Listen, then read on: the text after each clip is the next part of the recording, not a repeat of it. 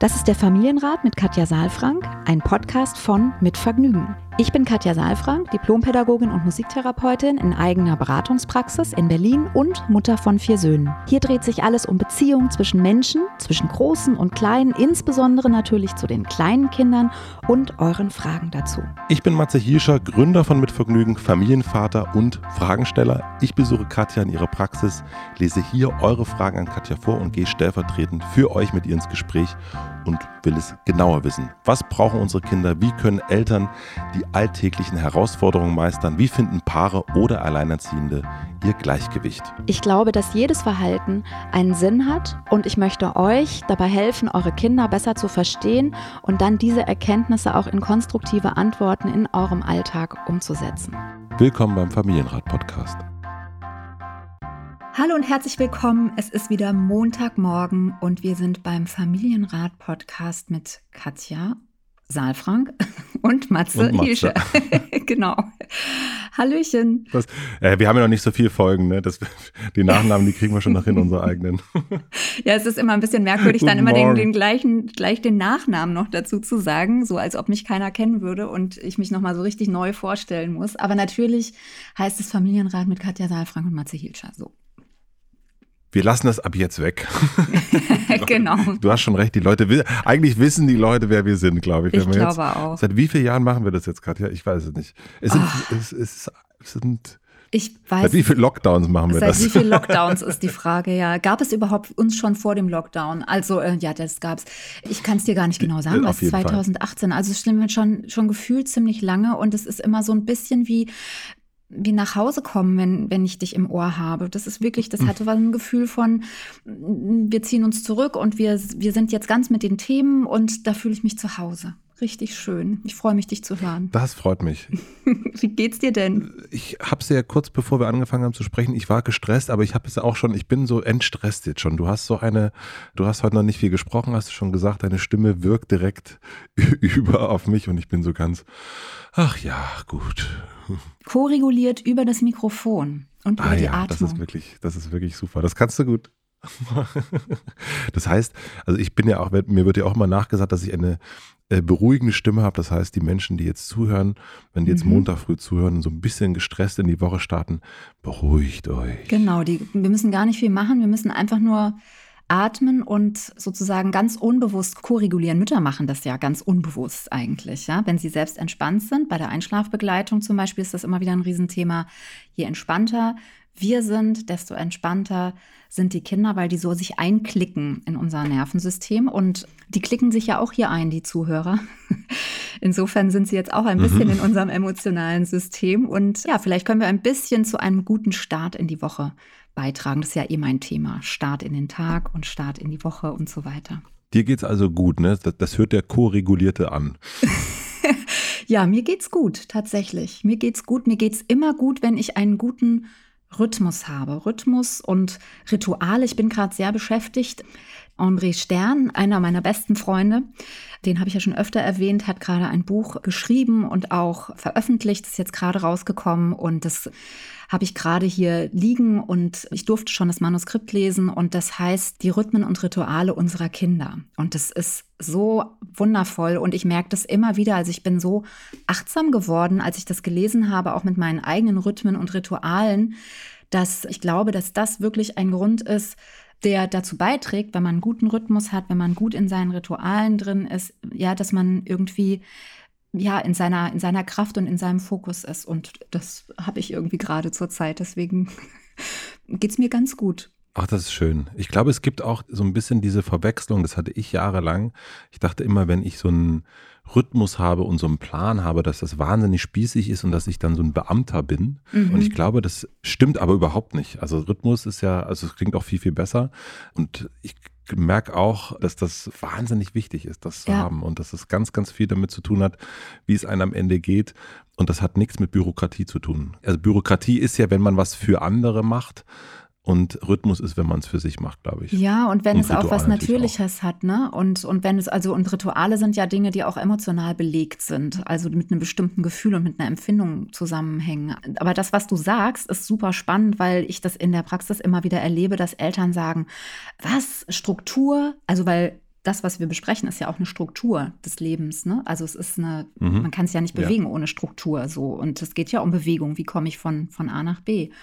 Mit Ritualen und Übergängen und so weiter. Und das, was du sagst, das erlebe ich eben bei ganz vielen Familien, dass da so ein, so ein irgendwie ein Beigeschmack ist von, dann bin ich so festgelegt und dann bin ich so in so was Festem mhm. drin. Ne? Und dabei spreche ich eher ja von einem, wie so, ein, wie so eine Wellenbewegung, die uns einfach nach, nach vorne bringt und die uns trägt durchs Leben und durch den Tag und nicht etwas, was uns einschränkt, sondern etwas, was uns Sicherheit gibt und was uns eben auch in, in die Selbstanbindung bringt zu uns selbst.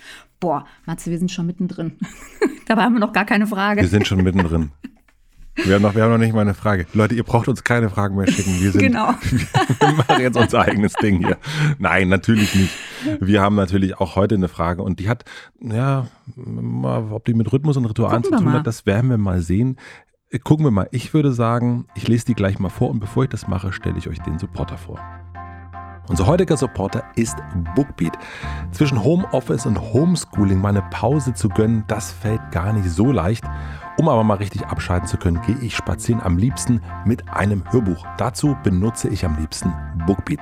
Denn ob Neuerscheinung, Lieblingsbuch oder Klassiker, die Hörbuch-App Bookbeat bietet euch eine riesige Auswahl an Hörbüchern. Wenn ihr mal auf der Suche nach neuen Inspirationen seid, könnt ihr in zwölf Buchkategorien mit mehr als 100.000 Hörbüchern so lange stöbern, bis ihr genau das Richtige für euch gefunden habt. Was ich nicht wusste, es gibt sogar eine Kategorie für Kinder, in der ihr tolle Titel findet, die eure Kinder allein oder mit euch natürlich gemeinsam hören könnt. Das Beste an Bookbeat ist, dass ihr unbegrenzt hören könnt, denn ganz egal ob 1, 2 oder 20 Hörbücher im Monat, alles ist inklusive. Momentan höre ich, erklär es mir, als wäre ich fünf brauche ich aktuell sehr, sehr häufig.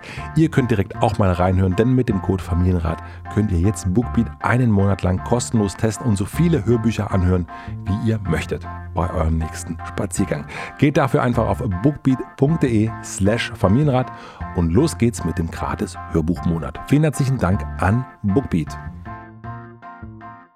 Wir haben eine Frage von Natascha bekommen, die sich erstmal bei uns bedankt hat, was ich sehr, sehr schön finde. Liebe Natascha, dein Name ist natürlich geändert, so wie alle anderen Namen auch. Und wir kommen direkt zur Frage. Vor gut sechs Monaten ist meine Tochter Sabrina geboren. Zur Familie gehören noch Papa Kai und ich, Natascha. Eigentlich war für Kai und mich immer klar, dass wir gern zwei Kinder haben möchten, die altersmäßig nicht mehr als zwei bis drei Jahre auseinander sind. Aber seit Sabrina auf der Welt ist, bin ich mir nicht mehr ganz sicher. Unser Modell sieht im Moment so aus, dass ich ein Jahr Elternzeit habe. Mein Mann hat gemeinsam mit mir die ersten zwei Monate Elternzeit gemacht und arbeitet jetzt wieder Vollzeit, Corona-bedingt komplett im Homeoffice. Im Anschluss an meine Elternzeit wird Kai weitere sieben Monate Elternzeit nehmen, während ich Vollzeit berufstätig bin. Sabrina ist ein wirklich tolles Baby, lacht sehr viel und ist sehr aufmerksam. Trotzdem macht mir die neue Aufgabe sehr zu schaffen. Ich fühle mich oft ausgelaugt und habe das Gefühl, zu wenig Zeit für mich und auch zu wenig Paarzeit mit Kai zu haben. Deshalb ist mein Wunsch, irgendwann ein zweites Baby zu bekommen, stark ins Wanken geraten. Zusätzlich zur aktuellen Situation spielen auch die Angst, die Geschwisterbeziehung könnte schwierig werden, eine Rolle, da ich selbst kein gutes Verhältnis zu meiner fast sieben Jahre älteren Schwester habe. Daher auch der Wunsch, dass der Altersunterschied zwischen den Geschwistern eher klein sein sollte. Mein Mann wünscht sich weiterhin ein zweites Kind, hätte aber auch Verständnis, wenn Sabrina kein Geschwisterchen bekommt.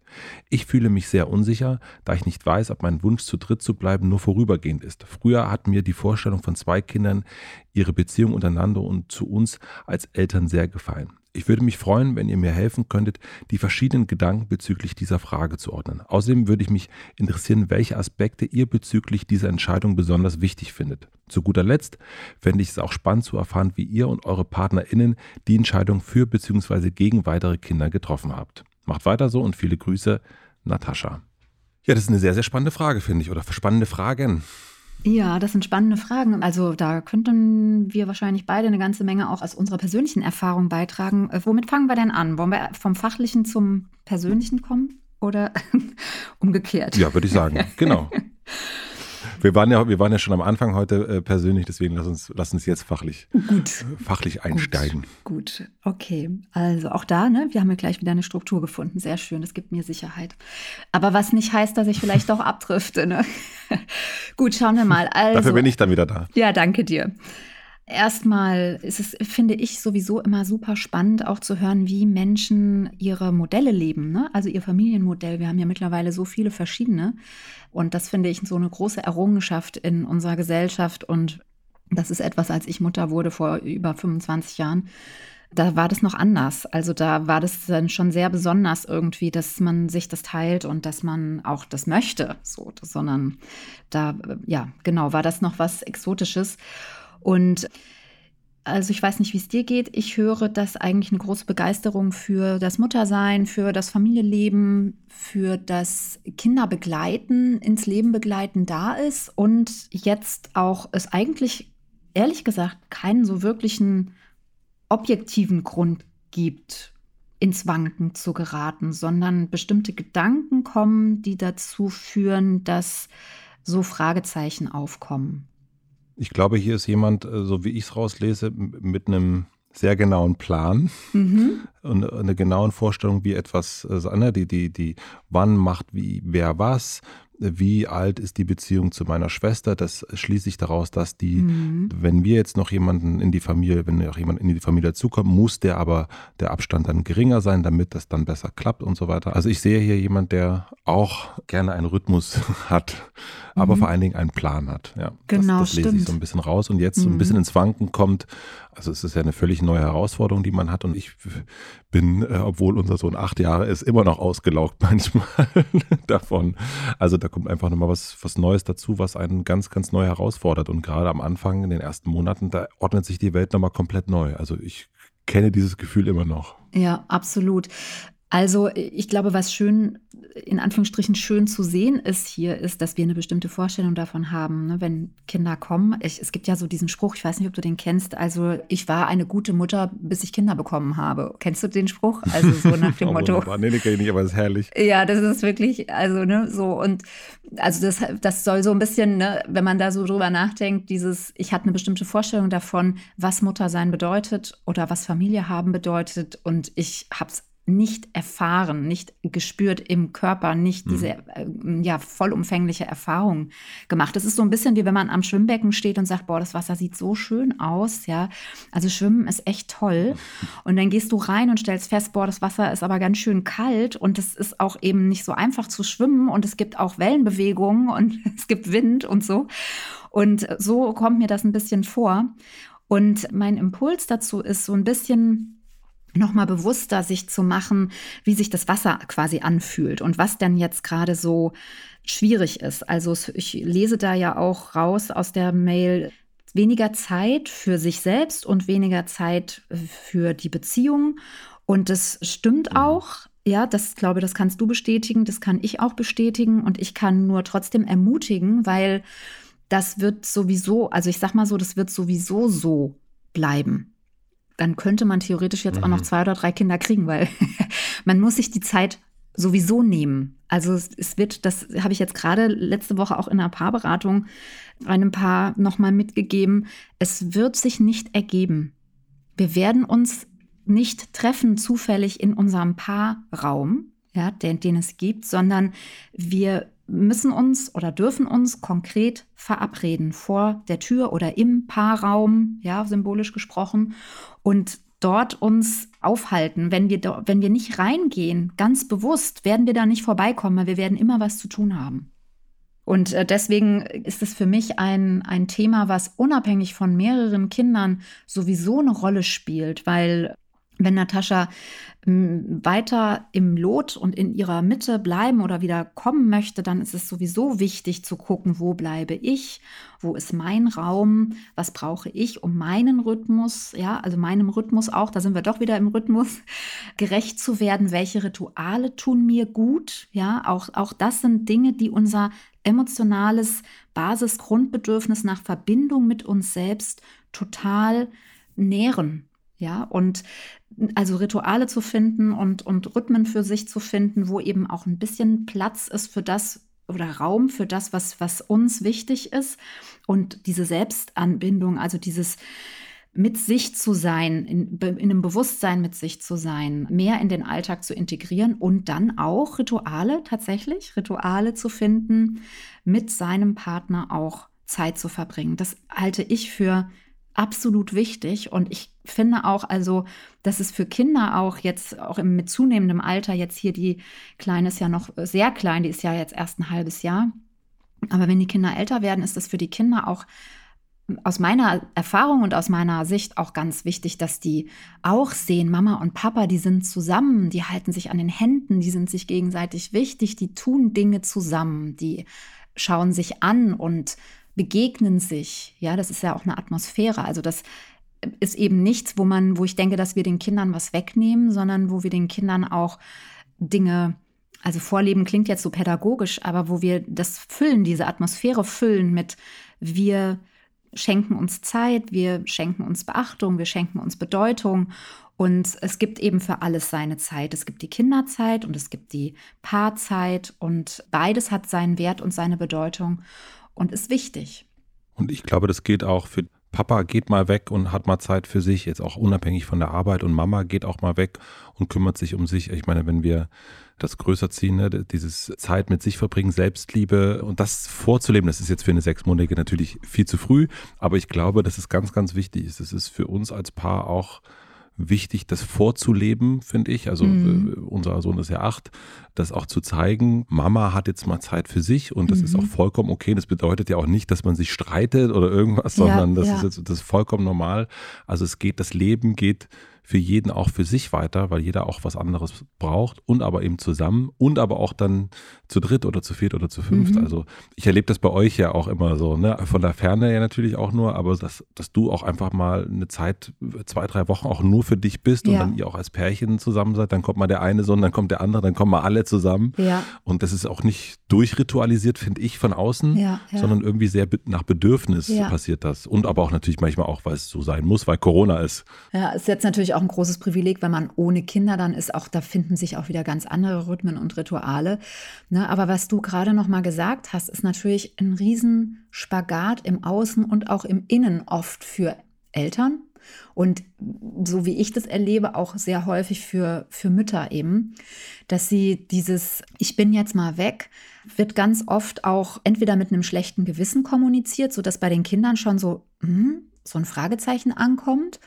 Und es wird vor allen Dingen auch nicht mit einer Leichtigkeit kommuniziert, sondern mit so einer Schwere oft. Also so dieses Mama muss jetzt mal für sich mhm. sein, heißt dann irgendwie, Mama will nicht für dich Stimmt. da sein. Ja, und das. Ja, absolut. Und das ist, das ist, finde ich, auch ein bisschen ungünstig, weil darum, also das ist ja schon der zweite Schritt. Der erste Schritt ist ja, wir müssen für uns sorgen, wir, wir müssen uns mit uns wieder verbinden, damit wir in eine gute Verbindung zu unseren Kindern gehen können. Und das muss auch ehrlich gesagt nicht weggehen sein, sondern das kann auch am Abend eben sein. Ja, ich sage das immer wieder in meinen Kursen auch, wenn es ums Thema Schlafen geht. Ich habe da eine sehr klare Haltung für mich entwickelt mit meinen Kindern, ob die da Verständnis haben oder nicht. Für mich total wichtig war, dass es einen Punkt gab am Abend, wo ich für mich wusste, jetzt bin ich nicht mehr ansprechbar. Also die haben alles, wir sind auf Klo gewesen, wir haben gegessen, wir haben ähm, wir haben auch, wir haben auch was zu trinken, so. Und dann kommen sie natürlich zur Ruhe und ich gehe auch noch mal rein und reguliere und so weiter. Ich bin nicht mehr für Themen ansprechbar. Also und ich weiß noch, dass ich zu meinen Kindern dann gesagt habe, ich brauche Zeit für mich, damit ich morgen wieder mit euch fröhlich sein kann. Und das haben die Kinder irgendwie, mhm. fanden die das, haben die das verstanden. Und also verstanden im Sinne von, das, das konnten sie, also das war jetzt dann nicht so, dass sie gesagt haben, ach super, vielen Dank und, und haben sich umgedreht und haben geschlafen.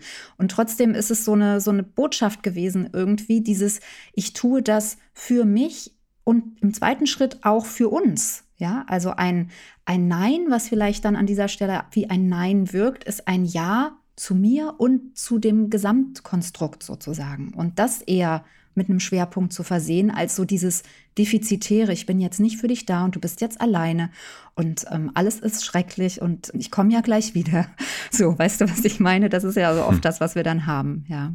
Also ich kenne das auch als Opferhaltung, ja, und was sich dann irgendwann in Vorwürfen mhm. entlehnt. Ich bin immer für euch da gewesen. Ja, stimmt. Ja, ja, Meine Mutter, herzliche Grüße an dieser Stelle, aber das oh. hat Jahre gebraucht, bis sie auch mal sagte, okay, jetzt mal für mich, jetzt ja. genieße ich mal für mich und es ist auch völlig okay und es ist nicht Vorwurf oder irgendwas, sondern so ist es einfach. Und ich habe das auch überhaupt nicht gelernt, sozusagen, also auch nicht vorgelebt bekommen, mhm. aber es ist absolut mhm. wichtig, diesen, diesen Punkt für sich selbst, ja. auch mit dem Partner und diese Räume. Und wie du schon gesagt hast, dieser Raum kommt nicht zu, der kommt nicht zufällig vorbei und ist dann nee. da, sondern den muss man immer haben. Und ich kenne aber auch ein Pärchen ohne Kind, die sich diesen Raum wirklich suchen mussten, weil dann kommt mhm. nämlich der Alltag, der Beruf mhm. und auch da, es hat nicht nur mit Kind zu tun, nee. sondern ich erlebe das eben auch ähm, bei, bei einem Paar ohne Kind, ja, dass die ja. sich diesen Raum wirklich suchen mussten. Ja. Das ist ja eigentlich das Schöne, dass wenn man zu zweit ist, man eben diesen Raum miteinander hat und den auch gestalten kann. Und manchmal läuft es spielerisch und irgendwie hat man,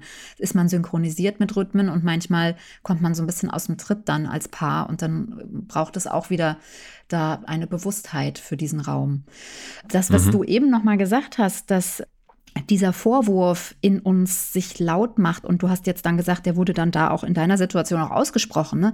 Ich erlebe, auch das erlebe ich, mhm. ne? dass, ähm, oder das, das können ja auch jetzt die, die Hörer und Hörerinnen mal, mal für sich ähm, ein bisschen durchlaufen lassen durch ihr System, weil wenn das im Alltag kommt, und das kommt manchmal, das kommt, wenn wir überfordert sind und wir müssen alles gleichzeitig machen. Essen, kochen, Homeoffice, Homeschooling, äh, keine Ahnung, wenn zu viel, zu schnell, zu laut auf uns zukommt und dann irgendeine Frage noch sozusagen den Tropfen zum Überlaufen bringt und dann kommt dieses Gefühl ganz stark, ich mache doch immer alles. Oder wenn man dann bittet, kannst du mal einen Müll runtertragen und das Kind sagt, äh, nö, mach doch selbst oder sorgt für sich und seinen, seinen Raum dann mhm. kann dieses Gefühl ganz laut und stark werden. Und wenn wir das haben, dann ist es eben gut, das ist allerhöchste Eisenbahn, nochmal zu gucken, wo kommt es her und tu bitte was für dich dann an der Stelle.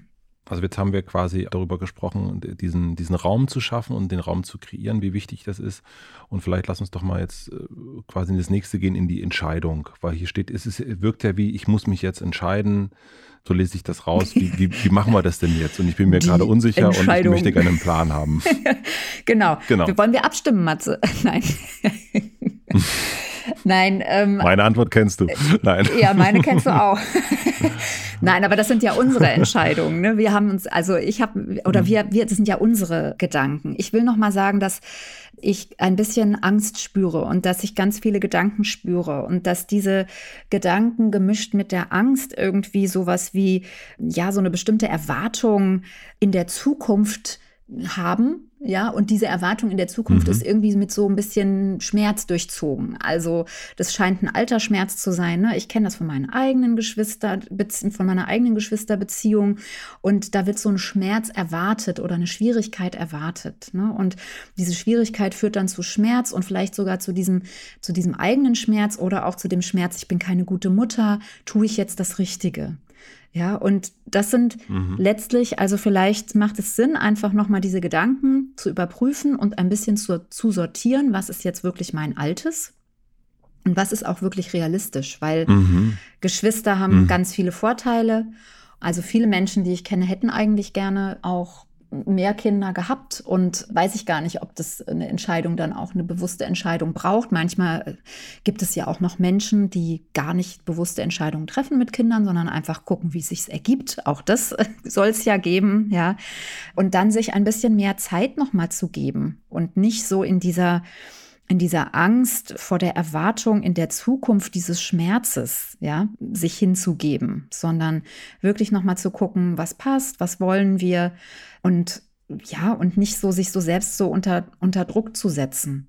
Also diesen Druck, das trifft es, finde ich, genau. Also es klingt jetzt nicht so, als ob morgen die biologische Uhr abgelaufen wäre dass man vielleicht noch ein bisschen sich Zeit geben kann und auch mal gucken kann, wann es vielleicht passt. Und vielleicht auch dieses alte Bild, das muss jetzt innerhalb von so und so, damit das dann in das Bild passt, in den Plan, mhm. den ich mir gemacht habe, mhm. reinpasst, dass das irgendwie nicht sein muss. Und ich glaube auch, dass es wichtig ist, solche Entscheidungen, das ist ja eine wahnsinnig wichtige Entscheidung oder ein wichtiges Thema und das sollte man mit klarem Kopf machen. Das ist auch nicht, was du schon sagtest, ne? das ist nicht, ah, jetzt haben wir das so, sondern irgendwie, wenn man mhm. gerade noch gestresst ist und übermüdigt ist und so weiter und so fort, dann und vielleicht diese, diese mhm. anderen Räume noch gar nicht da sind, der eigene mhm. Raum, der Raum mit dem mhm. Partner und da so ein bisschen man selber zur Ruhe gekommen ist. Also merkt man, wenn man übereilte Entscheidungen trifft, ah, es ist nicht immer, die sind nicht immer die besten Entscheidungen. Ja, das stimmt. Und trotzdem, also wie gesagt, manchmal wird einem ja die Entscheidung auch abgenommen und auch dann geht's ja. Also ich kenne wirklich viele, die auch einfach Geschwisterkinder bekommen haben. Also ob das jetzt das zweite oder auch das mhm. dritte ist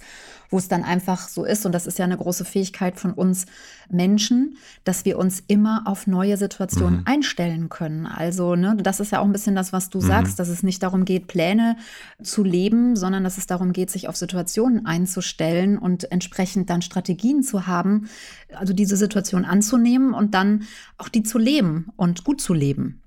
Und ach so, einen Aspekt wollte ich noch reinbringen, bevor wir vielleicht auch zu der letzten Frage dann kommen ähm, nämlich dass Kinder bekommen immer wahnsinnig aufregend ist. Also, dass ich finde, für mich war, da sind wir ja schon fast ein bisschen beim letzten Aspekt, für mich war es immer wahnsinnig aufregend, Entscheidungen zu treffen an dieser Stelle und auch so ein Stück ja das Gefühl zu haben, ich kann das jetzt absehen, ungefähr. Also ich war schon mal schwimmen und ich weiß jetzt, was da auf mich zukommt und nochmal mhm. wieder so eine neue Verantwortung zu bekommen, das macht auch unsicher.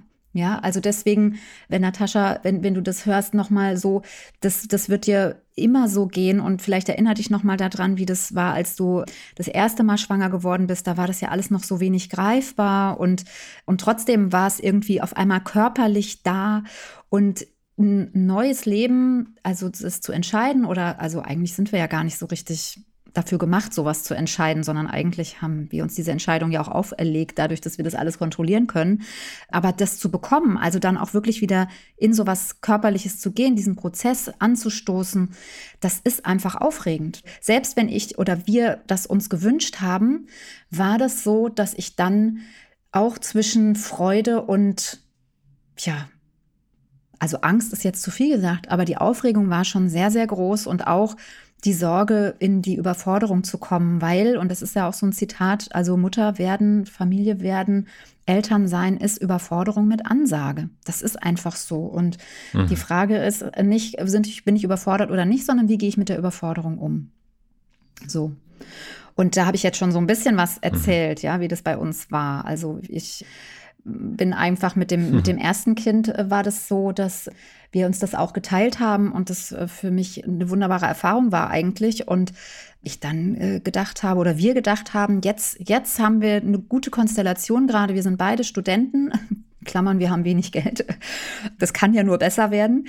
Und jetzt, ja, ehrlich gesagt, kosten die Kinder ja auch noch nicht so viel Geld, wenn sie klein sind, ja. Und, und äh, das war jetzt nicht die Hauptüberlegung, aber wir haben gedacht, wir sind jetzt gut aufgestellt und wir haben Bock und wir, wir haben Lust und das ist wunderbar und jetzt machen wir das. Jetzt, jetzt ist das sozusagen unsere Phase mit Kindern. Und dann haben wir das zweite und das dritte und das vierte gekriegt. Ja, so war das. Also ich habe immer direkt nach den Geburten noch im Kreissaal quasi, bevor die Nabelschnur abgetrennt war. Termin gesagt, gemacht fürs nächste. Komm, wir machen noch eins. ja, so wir war das uns, bei mir. Wir sehen uns in, in, anderthalb Jahren. genau, genau. Ja, so war das bei mir. Und sag, wie war wie es bei dir? Du hast ja eins, ihr habt eins, ne? Wir haben eins, ja, ja.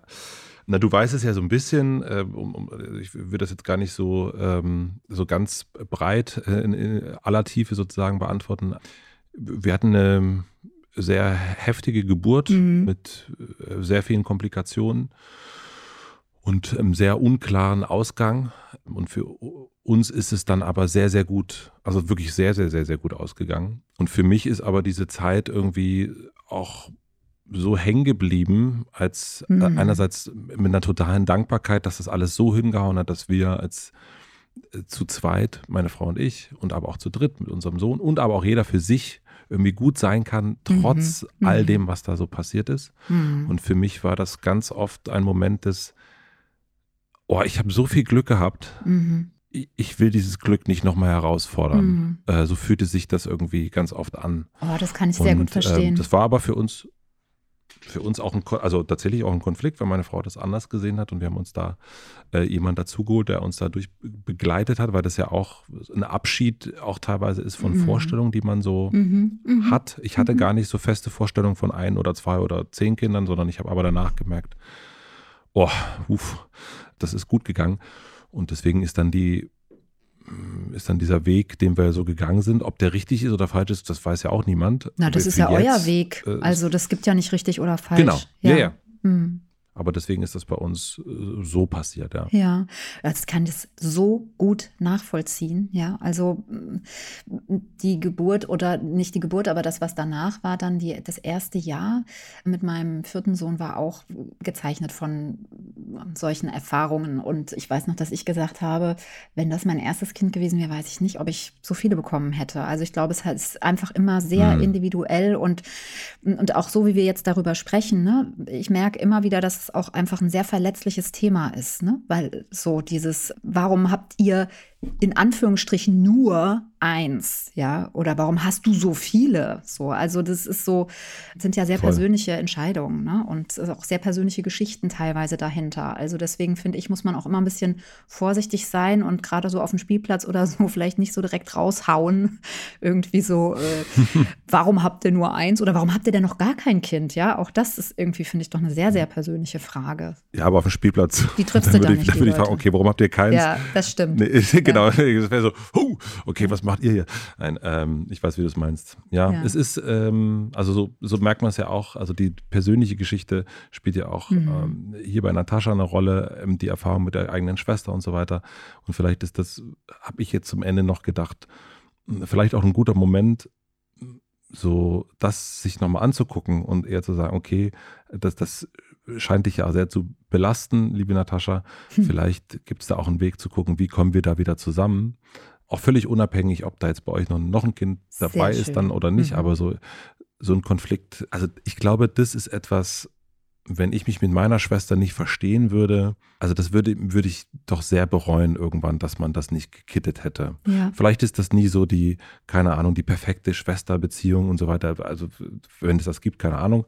Aber zumindest irgendwie sollte das doch nicht so sein, dass man irgendwie so seine eigenen mhm. Lebensentscheidungen äh, danach trifft, aus, aus, aus einem Konflikt, den man vielleicht lösen könnte. Ja, vor allen Dingen, der auch an einer anderen Stelle eigentlich stattfindet. Ne? Und wenn wir über Geschwisterbeziehungen genau. sprechen, muss man ja auch nochmal sagen, dass die Eltern auch große Anteile daran haben. Also man kann ganz viel Öl ins Feuer mhm. gießen ne? und man kann das Feuer, was sowieso mhm. da ist, auch, man kann sich sozusagen drumherum setzen und gucken, dass es nicht zu groß wird und, und damit auch anders umgehen. Also auch da besteht ja eine Chance, ja. ist ja eine Chance drin, auch es nochmal anders zu machen für sich, ja, heute. Ich würde sagen, wir haben den Rhythmus einmal durchge Ja, hat ganz gut gepasst, ja.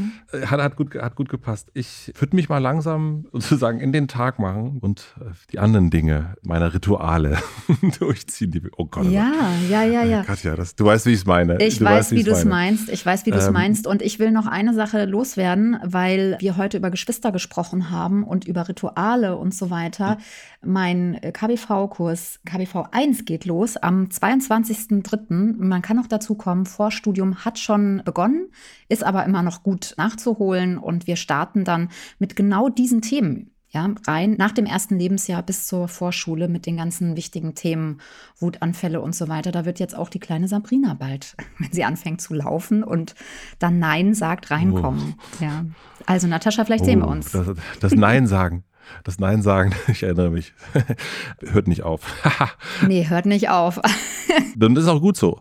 Den Link, den packe ich natürlich in die Shownotes, wie alle anderen Links auch zu dir, Katja, sowieso. Also guckt ihr, wenn ihr die Folge hört, egal wo ihr die hört, ist dann immer so ein, seht ihr so ein Text und dann kann man dann reinklicken und da findet man Links zu allen Sachen, über die wir hier so sprechen. Und da packe ich dann auch das Buch rein. Da musst du mir noch mal den, den Namen schicken. Haben wir, glaube ich, ja, schon mal gerne. Von André, ne? Ja, gerne. Mhm. Von André, genau. Schön, dann hören wir uns wieder nächste Woche, würde ich sagen. Ich freue mich Liebe drauf. Katja, dann äh, trommel mal deinen Rhythmus. Danke. Ich freue mich auch drauf. Bis nächste Woche. Bis dann. Tschüss, tschüss. Tschüss. Abonniert den Podcast überall da, wo man Podcasts abonnieren kann. Wir freuen uns über Bewertungen, über Kommentare und natürlich, wenn ihr diesen Podcast einer einzigen Person weiterempfehlt.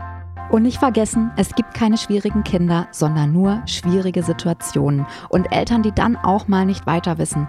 Das ist gar nicht schlimm. Das Wichtigste ist, dass ihr mit euren Fragen nicht alleine bleibt und euch nicht zurückzieht, sondern in Austausch geht und im besten Falle natürlich an uns schreibt. Wir freuen uns auf eure Fragen.